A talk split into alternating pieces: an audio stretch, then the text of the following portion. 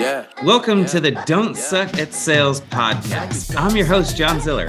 And I'm your host, Miranda Martin. And this is not your average sales podcast. We're going to teach you how to not sound like a corny telemarketer.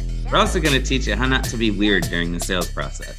And we're going to teach you how to turn that sucky sales round upside down. We're also going to have some fun. So if you're ready to get into it, let's get into it.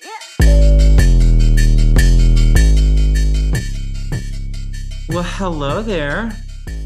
Good day, sir. I actually got to see Miranda's um, eyeglass change today. And you guys should have seen it. She had like this stack that was like, I think, like that big. they were all like singular layer. And I, I, I partook in the choice of them um, for uh, for this particular episode. So I'm gonna take all the credit if you guys like them. I just want you to know that. But they're, mermaid, um, they're mermaids with sparkles on top. That's what John chose. He goes, "How many? How many can you wear at one time?" Like, well, probably two. She started like she started popping them on though. I don't know. I don't know if I'm if I'm sold on two. I at least saw three or 4 mm-hmm. But um, buddy, today excited um for this particular episode. Anything new happen over the past week? Anything fun before we get in? So I we had so many people that loved like the the singing of the uh, one that we did last time that I actually got requested back to rap because the title of this one's RAP. RAP, right? So like like if you want me to rap, I can do that. I, I I think I think we can save that for another episode. You know, you know, like you know how when you go into a bar and it says there's free beer tomorrow. maybe, maybe, we'll, maybe we'll do like okay. Maybe, maybe, maybe we'll do free singing tomorrow. How about that? Woo! Yep, yep, yep, yep. So, really, what's happened? Um, is I've chatted with some agents recently that have had people tell them, believe it or not, that they wanted to think about it or they weren't ready to like do an application same day. And I was like, whoa, that never happens. I'm just joking. you know, I've been killed by that more times than I like to admit, like trying new lead sources out, John. And then when I started in insurance, like I had like months of people telling me that. No. no one's ever told you that, right? Never. I was the king. I mean, who who would tell me that? Yes, of course. It um it happened, you know, and again, I think that there's like the best way to overcome an objection is before it ever even comes up. And so I think that that's it's so true for everyone. Like, listen, if you consistently keep getting something, talk about it.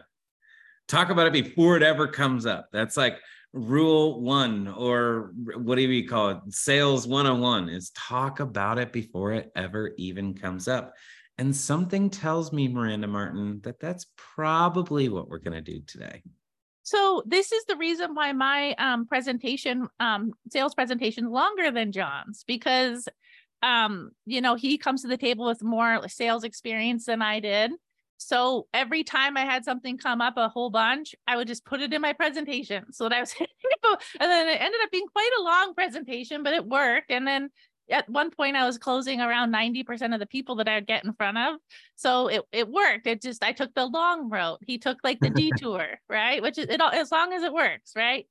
Um, but this one thing is really transferable. And I think it's one thing that's easy to screw up and to suck at and then what happens is we don't end up helping families, right? If we don't help them on that first time we meet with them, chances are we're probably not going to help them at all. Um, so I titled this one "Rap" for role and purpose. Um, imagine going on a bus, right? Like, um, and you're sitting on this bus, but everyone's got a blindfold on, right? And you're like, ah, and you're like, I don't know where I'm going. And like, how freaked out would you be? right? About your bus ride.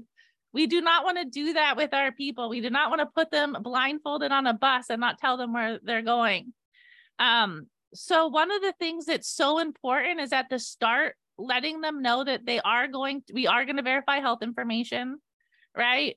Um, we're going to look at their budget, like the how they're set up, and then we are going to do an application today. Okay, we're going to do an application today. It's super easy. Um, the carrier can say yes, no, up the price, down the price, whatever they, you know, but we're going to work as hard as we can to get the policy issued as applied for today. so, did you hear that? Today, right? today, application today. And then, John, getting the, does that sound good? Yeah. And getting them to say yes is so important. And what I found is when I do a good role and purpose, right? You know, we're going to evaluate your situation. We're going to find a plan that you like that's affordable, that I think you have a good shot at. We're going to do an application today. Sound good? What did they just agree to? Doing an application today. Today. So if yeah. you forgot to say that, and you forgot to tell them that they're doing an application today, what do you think could quite quite obviously happen at the end there? they didn't know about it. So what are they going to say? They're going to be like, well, can you just email me that whatever, or I'm going to think about it because you never told them. You got to tell them about the application at the start of the call or sales presentation. it's that easy. it takes two seconds. The role and purpose. You know, it's so funny. I was um I was actually talking, I don't know, it was a call today. And um when I whenever I interview like amazing salespeople or whenever I'm kind of talking to them, I always just ask like, like what like what is that one thing that your presentation cannot do without? Um, and we just found out that we're going to be interviewing a someone really special. Uh, actually, a couple of people. Um, we're going to be we're going to be finally bringing on some uh, some guests here.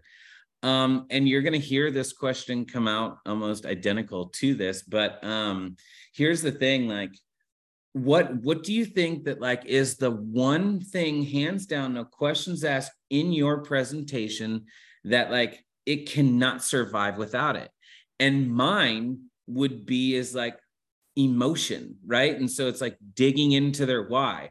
I think that hands down, no questions asked, that if I like, if I skip that part of it, I'm not going to help out the 90 plus percent of families that I was able to help out and that I can help out. I just, it won't happen without that because there's two types of buyers there's a logically buyer, there's an emotional buyer. I don't need to go on and on about that. Uh, and I was talking to a high powered producer, and he said, today, just today, Miranda, he said, no questions asked, my role and purpose. He said, My role and purpose is one of the most important things that I do because what it does is number one, it gives them a roadmap for the presentation. Is I'm telling them exactly what I'm doing before I do it. I'm kind of laying the foundation for the presentation. He goes, You don't ever want it to where it's the blind leading the blind. And he goes, throughout that roadmap, he goes, This also gives me the ability to overcome so many different objections. If you want to overcome different life insurance policies inside that, you can talk mm-hmm. about it. I'm sure you already have life insurance. This is a different form of it. Some people rely on their rich uncle. Some are relying on rich family members, right? Um, so you you can literally overcome every single objection letting them know that you're going to be filling out an application. When miranda? Today. Today right? And so during that role and purpose it'll give you the ability that if you work it properly you can kind of unravel all of those objections and then you're also going to tell them exactly where you're going um, before you go there. So that's really important too buddy. And one thing that um you know, if you're having a problem with policies getting issued, like you're putting them in and all of a sudden they're getting declined or there's a whole bunch of um, surprises, you know, there. Um, so in the role and purpose, you can write, do something along the lines of, listen, like they're going to look at your, use your social security number and see like your criminal background. They'll be able to see all the medications you filled. Like throw it in there yeah. Right? Throw it on in there at the very beginning because anything that's going to prepare their mind and give them um keeping them in qualifying mode that's it right it's role and purpose letting them know where we're going and then saying if you're approved assuming the carrier says yes you know i don't even know if they'll take it you know those sort of things is i remember listening to one of my presentations i had that in there like literally like 10 times in like the first like 10 minutes I was saying it everywhere. And like that's it. Because people always want what they can't have. That's a whole nother podcast episode.